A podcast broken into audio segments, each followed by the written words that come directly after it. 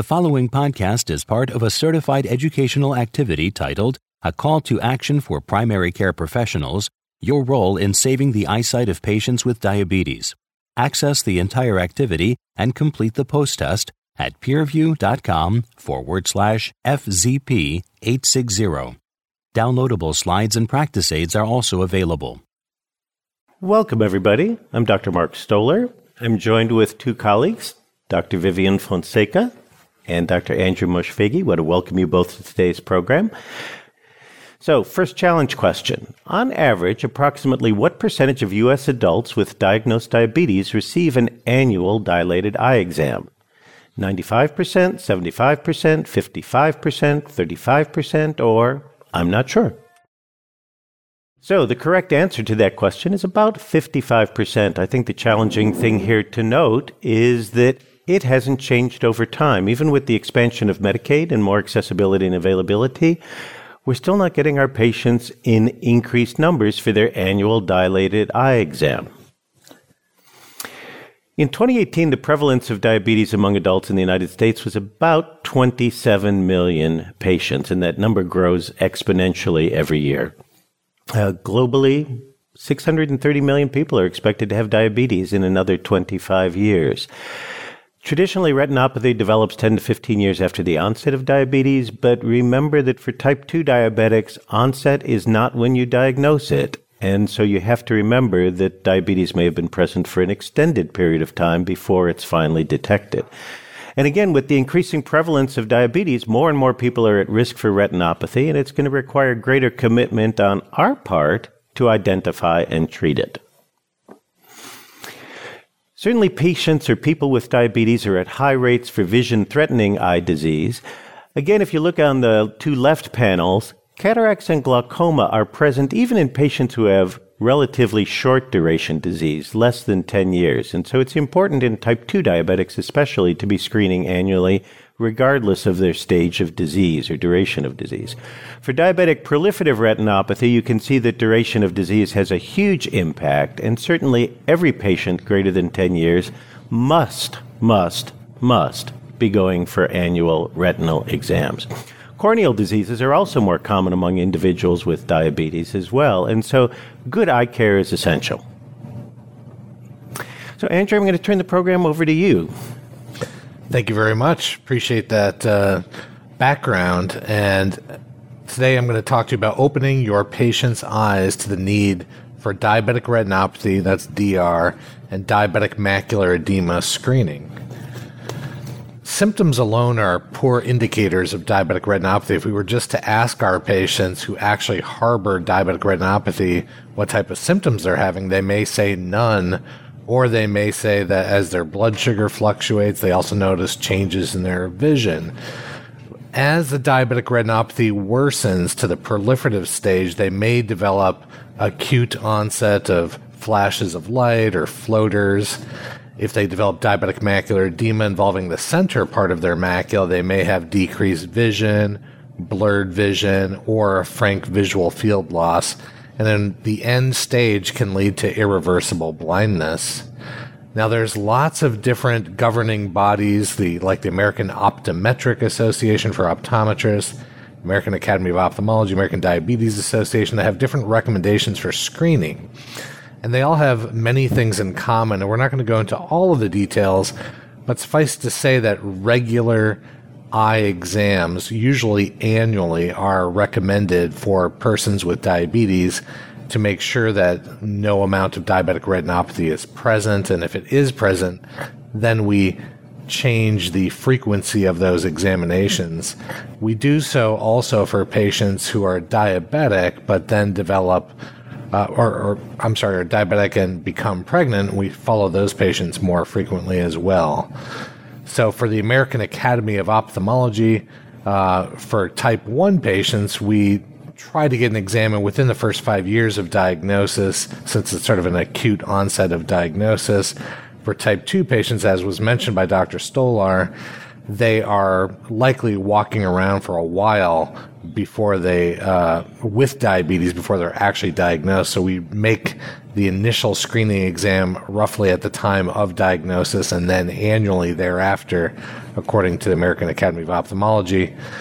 There's also International uh, Council of Ophthalmology, which has similar guidelines as to the aforementioned.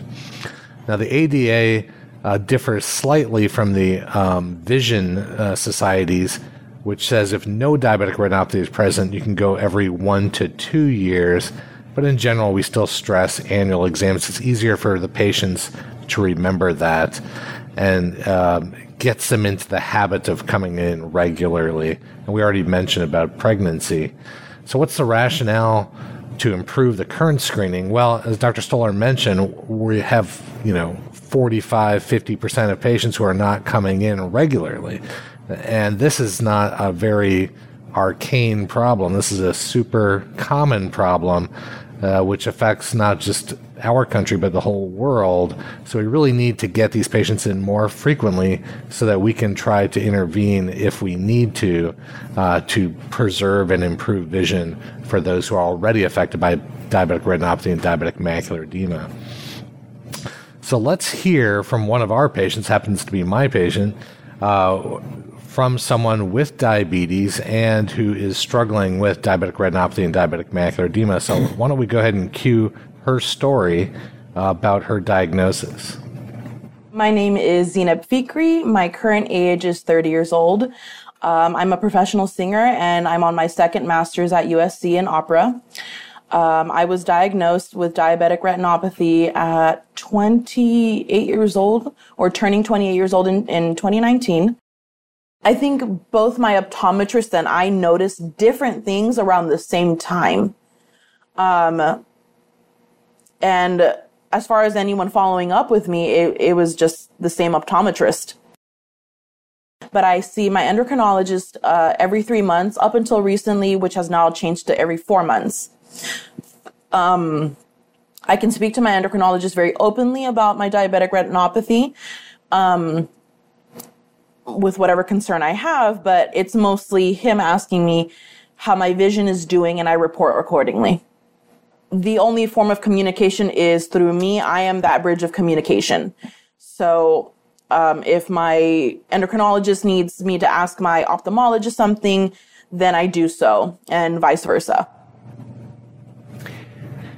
Very articulate woman. Um, Vivian, part of her struggle sound like between primary care and endocrine that there wasn't really an appreciation that she could even be at risk. What's your take on how the team could be better assembled around a patient like her whose circumstance is a bit unique? I, I think we don't emphasize these screenings to our patients. You know, we, we all send our patients for diabetes education where they get overwhelmed with, you know, how you take your pills, how do you take your injections, these are the blood tests, this is how you interpret it. And it's all over within half an hour, one hour. And little things like you got to have your eye screening done, it's very important, and this is macular edema, which isn't explained well to them, uh, so gets missed. Does it matter if she was a type one or a type two in terms of the approach? Uh, only in terms of when the problem occurs. So type one, as Andrew mentioned, you you, def- you know when it started. And so five years, it takes about five years to get uh, retinopathy from being almost certainly normal. In type two, it's a little different. Sometimes you don't know you've had it for a long time. But actually, in pre-diabetes, we know this from the Diabetes Prevention Program, about five to eight percent of people had some retinopathy before a diagnosis of, of diabetes. Now, it may be they were getting little spikes of high glucose with oxidative stress and things like that, causing some minor changes in the eye. It's not severe, but it's there. And it tells you that something is going on for a long time. And so we recommend that people have it done uh, at the time of diagnosis. Does the rapidity of her course, Andrew, uh, mean anything to you? Is there something about how rapidly it's occurred in this young woman? Is this something we really need to be concerned about both in her and in other young patients? Well, it shows us that by the time that she first uh, got to me, uh, her retinopathy was already fairly advanced, which means that presumably her systemic control was not fantastic at that point. And then when they start uh, when persons with diabetes start uh, really feeling this end organ damage, that's when a lot of them make a decision to really get serious about their overall health, including the eye health. And so she's been a great patient ever since, and you know we're seeing her pretty frequently nowadays. Great. There's another factor there, that very rapid control of type one diabetes particularly is known to be associated with the worsening of retinopathy. So sometimes people neglect themselves for many years, or they fall through the cracks in our healthcare system, then they get into good insurance and get seen and get well controlled. If that happens too rapidly, and it's classically seen also during pregnancy, where mm-hmm. the pe- women are very motivated now to get good, good control, and there you get the retinopathy progressing. So. All right. So let's do another challenge question. Ready? Which of the following methods is preferred for diabetic retinopathy, diabetic macular edema screening by primary care health providers? The Amsler grid, the Snellen eye chart, Direct, ophthalmo- direct ophthalmoscopy by the healthcare provider, or a comprehensive exam with a qualified eye care professional, or not sure. All right. So there's a lot of different uh, professionals who participate in the diabetic retinopathy, diabetic macular edema eye care continuum. I'm a retina specialist, so that means I'm an ophthalmologist who diagnose and treat uh, patients with these conditions. And we often will do actual surgery on patients who have really advanced diabetic retinopathy. But then we have our, our partners in optometry who diagnose eye diseases, including these as well. And they also prescribe glasses and contact lenses and the like. Opticians help with glasses. We have our colleagues on the endocrinology side, diabetes specialists, uh, primary care doctors. Um, and then we have our colleague or other subspecialty colleagues in ophthalmology, pediatric ophthalmology, cataract surgeons, and glaucoma surgeons. Uh, so a lot of different people participating in these roles. So when they come to see an eye care provider, they're going to generally have a dilated slit lamp exam, an indirect ophthalm ophthalmoscopy exam where we put what looks like a coal miner's hat on, take a look at your eye like you see in this picture. We may perform an O C T test, that's optical coherence tomography, provides a cross-sectional analysis of the macula, and very quickly will tell us whether you have diabetic macular edema present, and if so, does it involve the center of the macula? We call that center-involving, or non-center involving it, so it's threatening the center, but not yet involving it, and that can wax and wane, and it's a driver for treatment decisions. And then occasionally we'll also perform fluorescein angiography, which is an intravenous dye that's safe for the kidney in patients who we suspect is harboring uh, more advanced proliferative diabetic retinopathy, or we're worried about macular ischemia, and that's a very helpful dye test as well. So we classify two major dichotomies in classification. There's non-proliferative diabetic retinopathy, previously known as background diabetic retinopathy, and that's mild, moderate, or severe based upon criteria. And then when you start growing abnormal blood vessels in front of the retina and they start bleeding in front of the retina into the vitreous, we call that proliferative diabetic retinopathy. And across all of these stages, you can also have diabetic macular edema. It's where it's just swelling of the macula. And that is the number one cause of vision loss. Uh, so if you have swelling of the macula right in the middle, then you're going to have blurry vision that doesn't go away when you try to clean your glasses. We have great treatments in the form of anti-V E G F therapy that we inject intravitreally, um, but also can wax and wane with systemic control.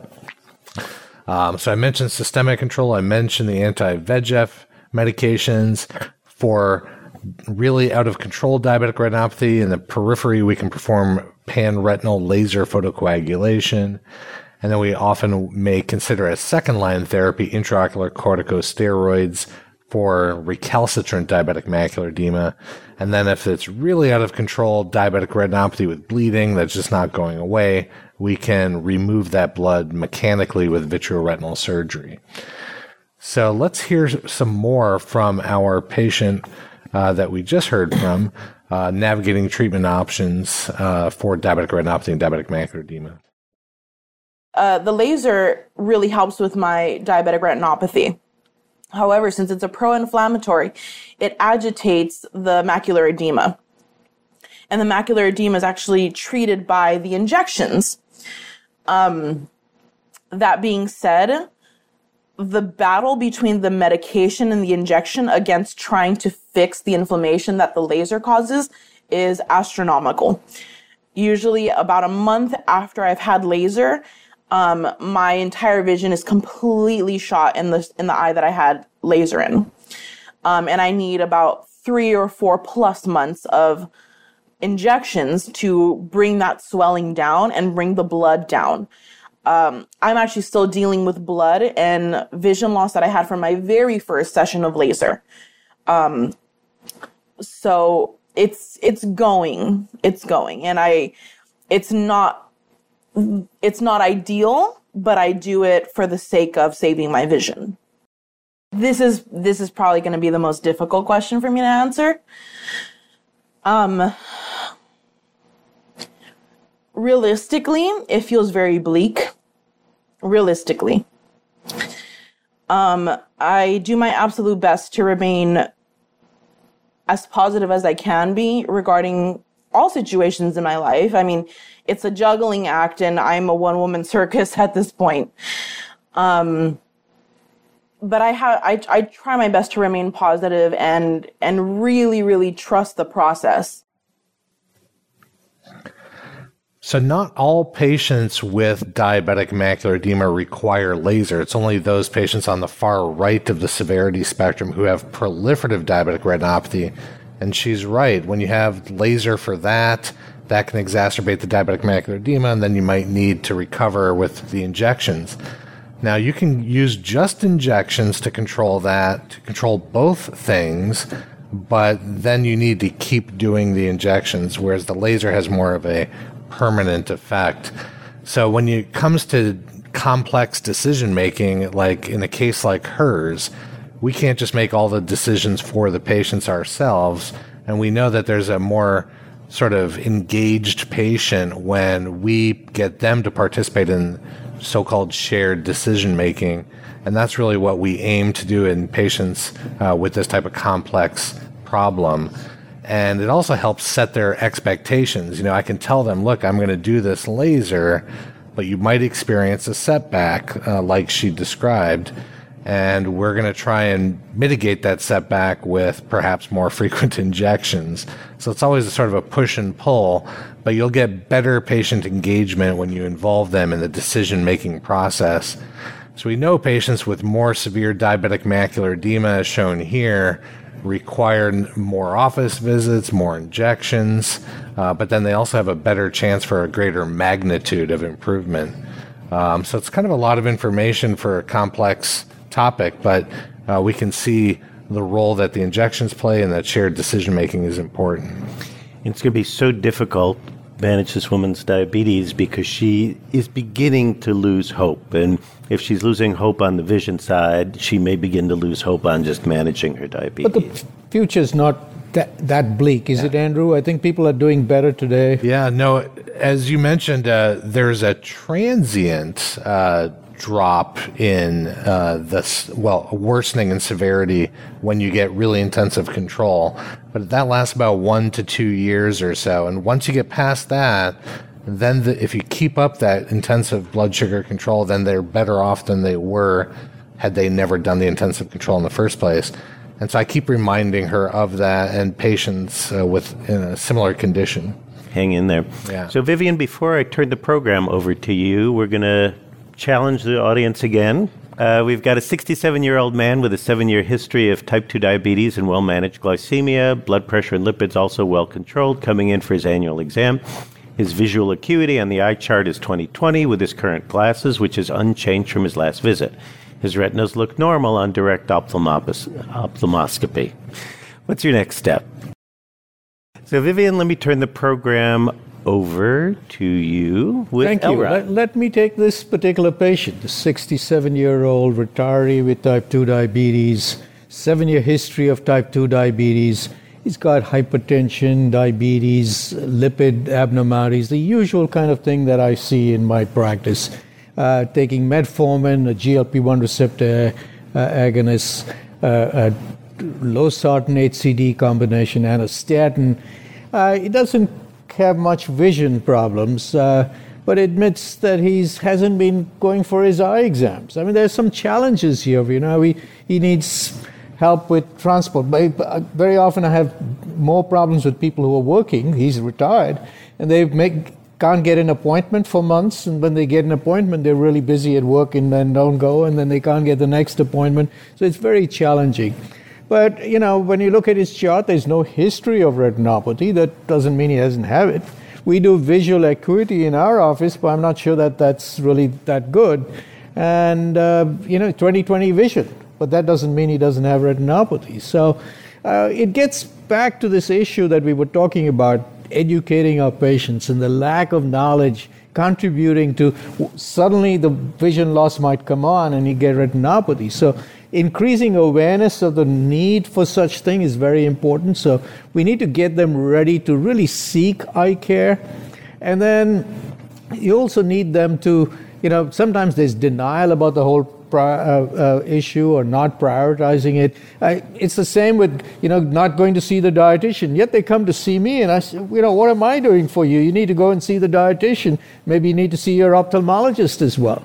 So it's, then it gets around to trusting the providers and, of course, access to care. And that involves, uh, you know, transportation, insurance, lack of uh, appropriate insurance. Some people have vision insurance that's separate from their medical insurance. And that becomes very challenging for them, multiple copays, uh, things like that, which they don't like.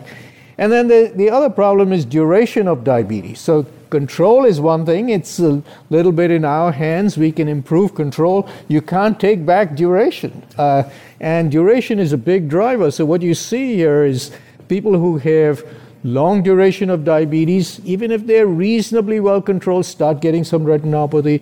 Obviously, people who have very poor control don't need that much of duration. They start getting it. And of course, so in the equal number of years, they've got much more risk of retinopathy and even visual loss. I want to highlight a couple of other things in this uh, particular patient. It, not just diabetes. There are other modifiable risk, fact, uh, modifiable risk factors, dyslipidemia, hypertension. They interact in some strange ways that we don't fully understand.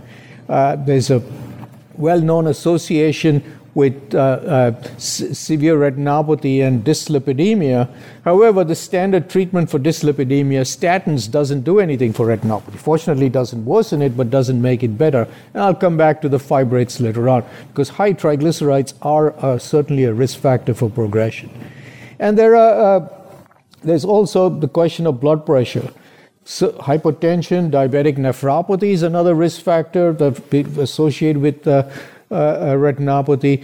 But treating hypertension uh, in studies like the Accord, which occurred in a long duration diabetes, didn't make a difference. So maybe it's many, many years of, uh, and perhaps treating hypertension well early that really matters.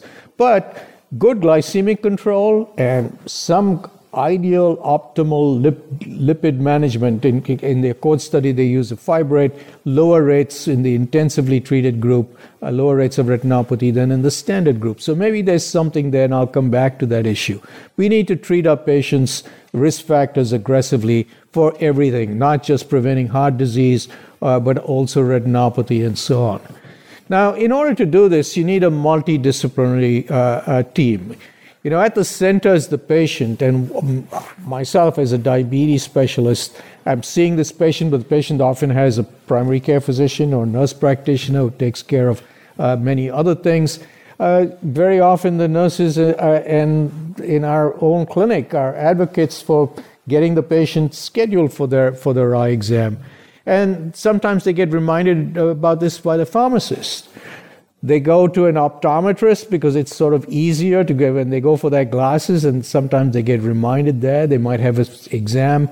Some go to general ophthalmologists who might pick up things that the rest of the, you know, the opt- optometrists and the diabetes specialists may not have picked up. And then we'll call a retinal specialist like Andrew and say, this patient needs to be seen very early. So there's a wide spectrum of providers uh, with the who are seeing these patients, interacting with them, and they all need to identify who's at greater risk, who needs to see whom, certainly who needs to see the retina specialist. And together we can should come up with a plan for care. We need to talk about uh, various medications that they're uh, taking, the potential adverse effects, interactions with other comorbid conditions. And can we do something to optimize treatment outcomes, including getting uh, uh, the patient in to be seen when they need to be seen? And, uh, you know, Andrew, I think this is from uh, something that you came up with and use in your practice. It's a way to capture metrics for improving this multidisciplinary care. You know, we tell patients, you got to do this and you got to do that, and this is your A one C, and they forget. They forget that the, you made a referral to the ophthalmologist and when their appointment uh, is scheduled for. So I like this card where, you know, the maybe the patient themselves can write down their A one C and the date and their blood pressure and what medications they're taking, and they show it back to their primary care physician. They, they, they know when they've come to the endocrinologist, and then they can make a note of when their eye exam has been done. So when they come back, I know that this has been done and by who it's been done. And if there's some problem, patient says there's a problem, I know how I can communicate with that particular problem. So I, I like this card, and this is a downloadable uh, thing from the website from PeerView. You can download it and maybe use cards like this uh, in your practice. I. I, I wish this was used more in the E M R, where we, this kind of flow chart uh, uh, uh, came in. But let's go back to what I can do as a clinician looking after the patient with diabetes. I can't change their long duration of diabetes, but I can change their elevated A one C in chronic hypoglycemia. And there, it's the key modifiable risk, modifiable risk factor for, for retinopathy. And we have many, many drugs now to do this. Hypertension remains a challenge, but again, you know, with uh, appropriate therapy, you can get people well controlled, particularly R A S blockade is very good. Uh, nephropathy is now getting a lot more attention, screening for microalbuminuria. Uh, you know, if a patient has microalbuminuria, they've got leakage of protein in the urine, they might have some leakage in the eye as well. And then we, we talked about dyslipidemia. I want to raise another issue that we comes up from time to time.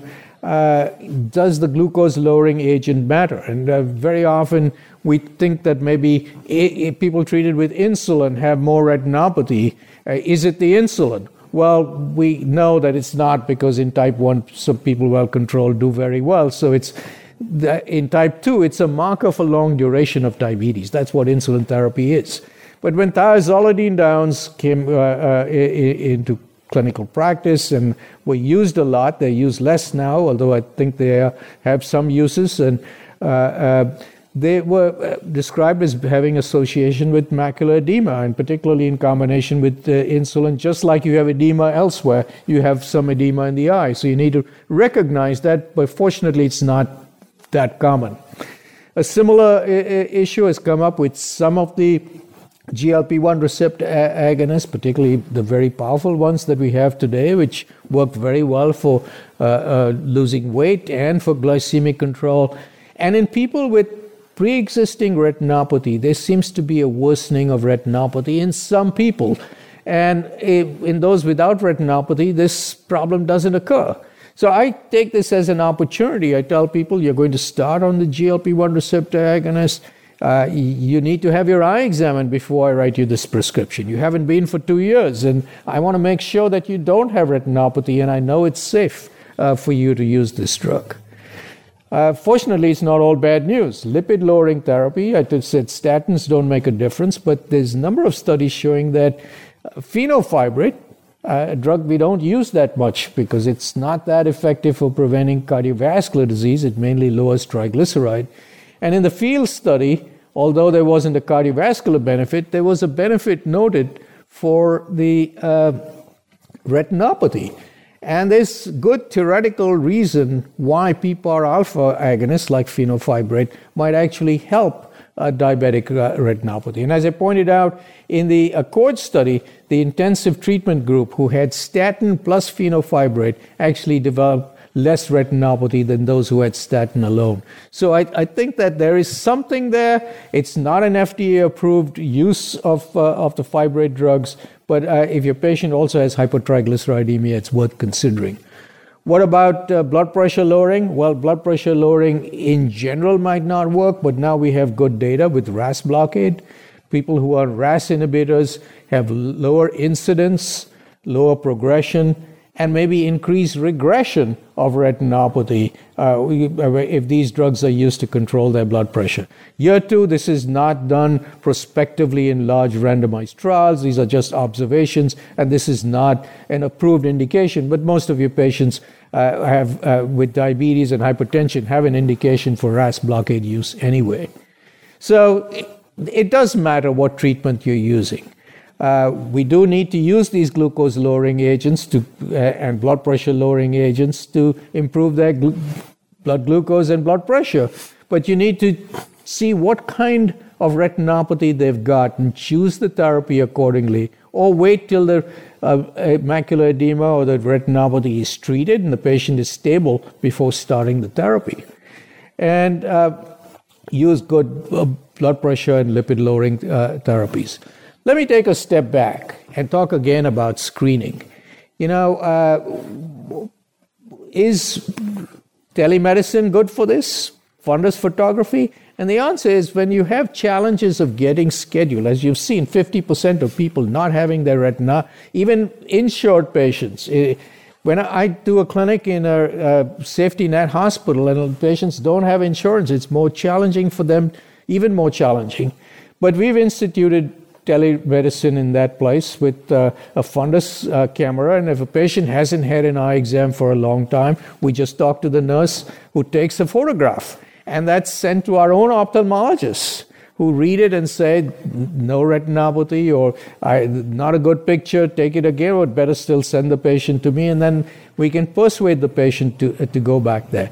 And a study done in the Atlanta V A demonstrated that, you know, they, they've photography quality is very good. They, uh, they, uh, were, the photograph was right about ninety percent of the time.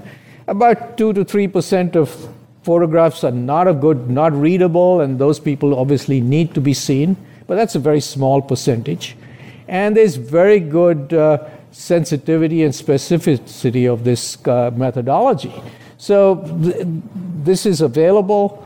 Uh, there are, you can do it within your own institution. There are a number of companies that uh, sell or lease this kind of equipment, and it's illustrated here. You could, you know, you at the site of care, you take the photograph, it's uploaded to the cloud, it's read remotely by an ophthalmologist who sends the report back, and from the cloud it goes directly back into the E M R, and a letter is generated to the patient. So, you know, you're closing the loop in every possible way, uh, which the, that little card did earlier. You're doing it all electronically using modern technology. And I think this is this is really great and unfortunately not used enough.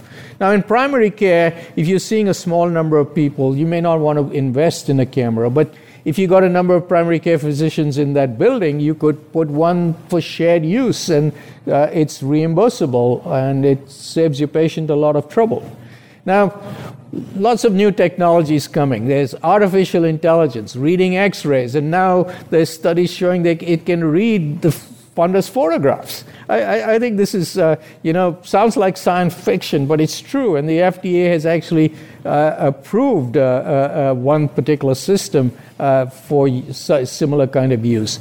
I think just what, what is a diagnosis using a ophthalmoscope or, or uh, uh, ophthalmologist using it? It's pattern recognition. You know the pattern, and I think the computer can do it in, in a lot of instances. And again, very high uh, quality images, ninety-seven percent, and again, over ninety percent sensitivity, almost ninety percent specificity. So maybe this is the way we'll do things in the future, so that Andrew can then focus on doing the injections and doing the laser, uh, and the screening will be done automatically within the, the point of care. Uh, and, uh, you know, let's hope this carries on, because we need to improve our practice and get more people screened. What's the best practice today uh, for managing the referrals? I think we need to follow those guidelines that you heard about. Refer your patients, or take the photograph and send the, the, the picture. Uh, if you notice something not going well, the patient is having floaters or decreased vision or some eye pain, arrange for an early uh, urgent appointment.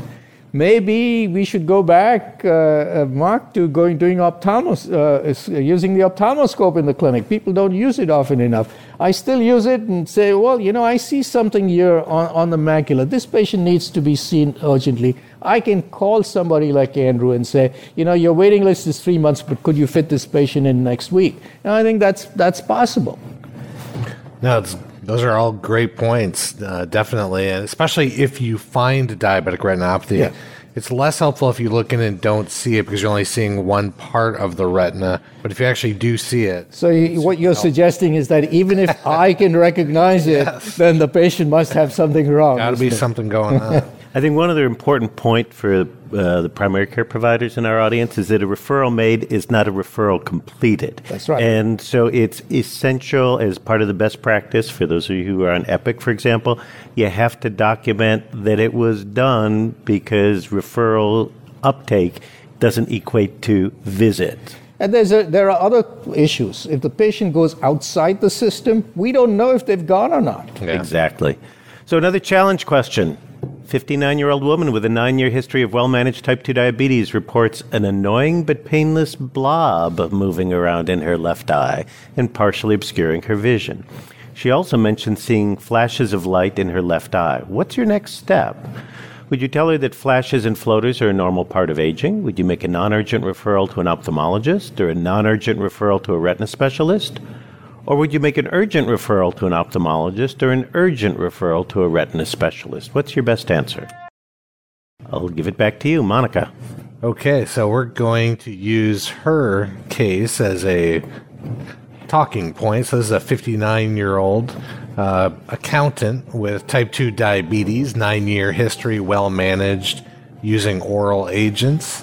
And but again, she notices this blob moving around in her vision, partly obscuring her vision, and also flashes of light when walking around the neighborhood. So, you know, this is more suggestive of uh, more severe diabetic retinopathy when you have sudden onset of v- floaters in the vision and flashes of light suggestive of traction on the retina from some um, abnormal blood vessels pulling and bleeding in front of the retina, and that can cause all of the symptoms that we list here. So when we see these types of symptoms in a patient with these uh, with this uh, background, uh, then we want to re- arrange for an ophthalmologist to see this patient urgently. It doesn't necessarily have to be a retina specialist. It could just be a, an ophthalmologist Uh, to uh, look in and make sure that there is not a more severe stage of diabetic retinopathy and or traction retinal detachment present. Uh, so access to eye care specialists in the United States diminishes with distance from major cities, not surprisingly. Uh, and that's because of the types of eye care providers that are available in scarce supply. While there are approximately eighteen thousand ophthalmologists in the United States, there's only two thousand uh, dedicated retina specialists. And when you look where those are located on that map on the right, they tend to be clustered around the major metropolitan areas.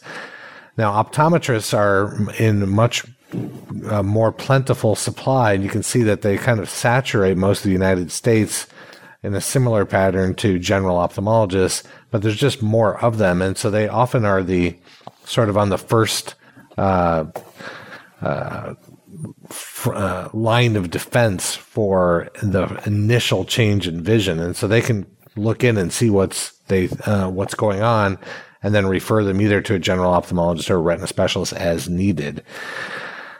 Now, unfortunately, most emergency departments and hospitals are not appropriately staffed to handle all sorts of eye care emergencies or urgent uh, problems like the ones we've described with Monica. So it may be not the best use of the patient's time to go straight to the emergency department whenever there's a change in vision in a, in a patient with diabetes. So you're better off trying to directly connect that patient either to an optometrist, general ophthalmologist, or retina specialist, uh, since most of them are not working out of hospitals or emergency rooms. So our last challenge question, which of the following roles with respect to diabetic retinopathy, diabetic macular edema diagnosis and treatment is the most appropriate for a primary care clinician? Would you perform a comprehensive eye exam yourself? Would you ensure timely and appropriate referrals to eye care professionals? Would you recommend or prescribe treatment for diabetic retinopathy? Or would you educate patients about the risks and benefits of different treatment options? What's your best answer? So to kind of wrap up today's program,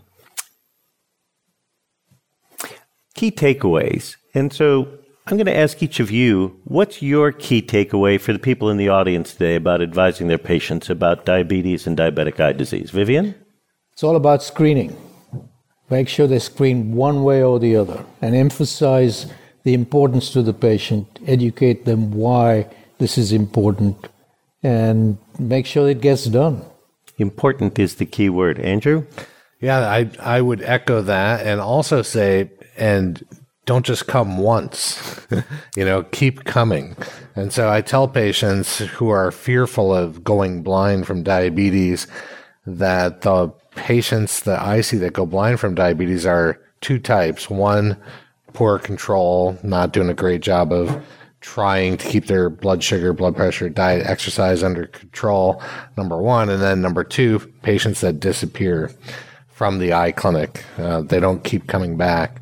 And so if you keep coming back, you might develop some problems, but usually they're manageable ones that we can get out in front of before they become a bigger problem that may not be manageable. Uh, so if you only come at the very end when it's like really out of control, then you're at a greater risk for Uh, severe, irreversible loss of vision. Early, early, early. Yeah. All right, gentlemen, it's time for some questions from the audience. There's some excellent questions. I want to thank both of you for excellent presentations. Um, we will start with you in terms of, is it possible to reverse macular degeneration? And a kind of corollary question, is retinopathy itself curable? So diabetic retinopathy, the findings of diabetic retinopathy often can uh, become more severe with time, as we talked about, but they can also go in the opposite direction. Uh, we've seen patients who've gotten on a really good regimen for a long period of time and watched the diabetic retinopathy melt away so such that we no longer can see it just through clinical examination. We usually can still see it through very uh, high scrutiny of the retina with some of our good technology, but from a pragmatic perspective, the patient can be free of retinopathy with really good control. Now, the opposite is also true. Despite a lifetime of good control you and doing all the right things, you can still have some retinopathy present. Um, so it's not always the case that, you know, you will be appropriately rewarded, but generally you will be. Um, not necessarily with no retinopathy, but with less than there would have been if it wasn't as good. Vivian, another question you had mentioned about the acute lowering of blood glucose, or at least normalizing it. What's our best strategy, and are any medications better than others in trying to reduce the risk of a flare of retinopathy as we begin to bring our patients under control? Can't just go, well, I'm not going to control you tightly now. We have to do it, but are, are, is there any nuances we can bring? Well, that's a that's a very tough question because there is no treat. I wish there was, instead of the injection, the, an oral medication that we could prescribe to slow that uh, uh, onset and pro- rapid progression down. But I, that, it doesn't exist. Theoretically, phenofibrate might help, but it's not approved for that indication. It's one more pill, and the data's not really clear. We, what we need is a randomized trial in retinopathy, not data from other cardiovascular trials, if you see what I mean. So this question is for both of you, and this is uh, something that a lot of patients think about. It's like, am I at risk for certain complications? Suppose a patient is an A one C at seven. They're at target. They've always been at seven. What's their risk for diabetic eye disease? Well, Uh, you mean just being at seven and that's all you know, the information? Yeah. You know, their lifetime, they've always been under control. You know, they've always been an easy-to-control diabetic, seven, but they're worried about, will I still have complications because my mother lost her vision with diabetes? Well, fortunately, as we discussed, diabetic retinopathy is a spectrum of severity. So if you just take it from a binary, will she or he or she develop retinopathy, if we follow that patient long enough, there probably will be some evidence of diabetic retinopathy after like twenty years of, of diagnosis. Uh, but that doesn't mean that the patient is going to notice it. We may notice it when we examine the patient, but it really may be of very little consequence to the patient. Um, so in terms of vision-threatening complications of diabetic retinopathy, as long as they stay at goal, uh, there's a good chance that they'll avoid those.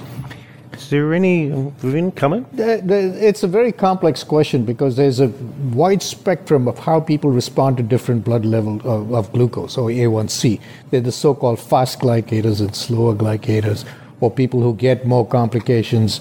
And there are people who, I, I, I've seen a few who have no complications in A one Cs of nine, ten, eleven for years and years.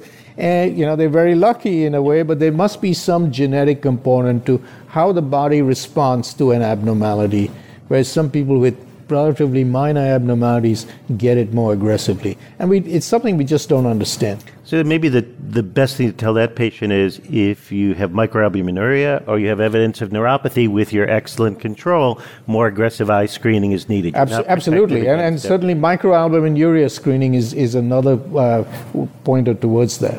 Is there such a thing as a family history of retinopathy risk, or is it just sort of general diabetes complications of a patient? General diabetes complications. And we can't change family history. So, but we can change glycemic control. Mm-hmm. So you can't say, well, you know, nobody in my family's had this, but I can stay at nine percent. Uh, I think it, your chances are much lower at seven percent or lower. We have a lot of questions about managing symptoms after V E G F injection, managing inflammation, treatment schedule, what happens if a patient's treatment is interrupted. Can you comment on that? Sure. So, you know, just the concept of having an injection in one's eyes doesn't sound like an attractive way to spend an afternoon for most patients. Um, but I will say that the bark is worse than the bite. Uh, so, you know, we spend a lot of time uh, educating the patient about what to expect the first time they receive an injection. And there's a lot of ways to manage those expectations. Number one, by telling them that we're going to numb the eye.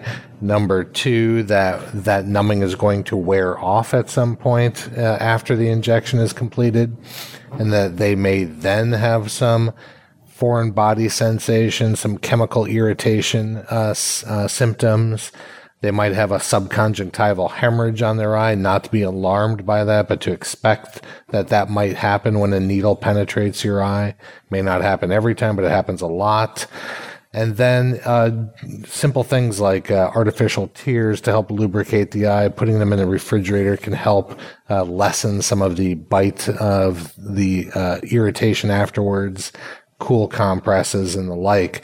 Uh, but then also that's a very tiny needle. Typically use a thirty or a thirty-two gauge needle uh, when we penetrate the wall of the eye. And th- it's really uh, something that doesn't bother most patients. The injection itself, they're, they're often surprised to hear that we're actually done with the procedure when I tell them that we're done. They're like, oh, that's it? Don't you have to do more?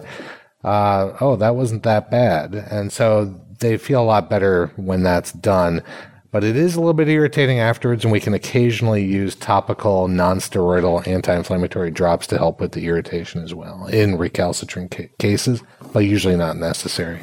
Um, gentlemen, is there any data on just healthier living and impact on retinopathy, weight loss, exercise, just uh, in addition to tight control? Is there any evidence that you know of? Well, indirectly, you will be improving your lipids and your blood pressure and your glucose. So it's not a direct benefit, but indirectly, I'm sure you'll have some uh, better health outcomes.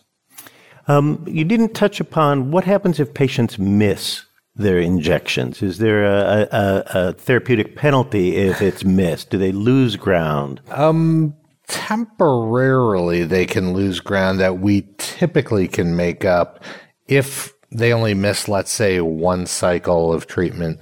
Um, but if they missed a whole series, let's say six months or longer, uh, studies have shown that they often can they they can do better by getting back on the wagon, so to speak, but their potential is not as good as it would have been if they had continued. Uh, from the Isn't there a study by early treatment as opposed to waiting till yeah. it got severe, so-called uh, quote, uh, severe enough, unquote, uh, showing that you had better outcomes? Would that not a principle not apply? That, that's also true. In the beginning of therapy, uh, if you delay six months or even as long as two years and then start treatment for whatever reason, uh, you just you, you get better, but you don't get as better as the cohort of patients who started it promptly.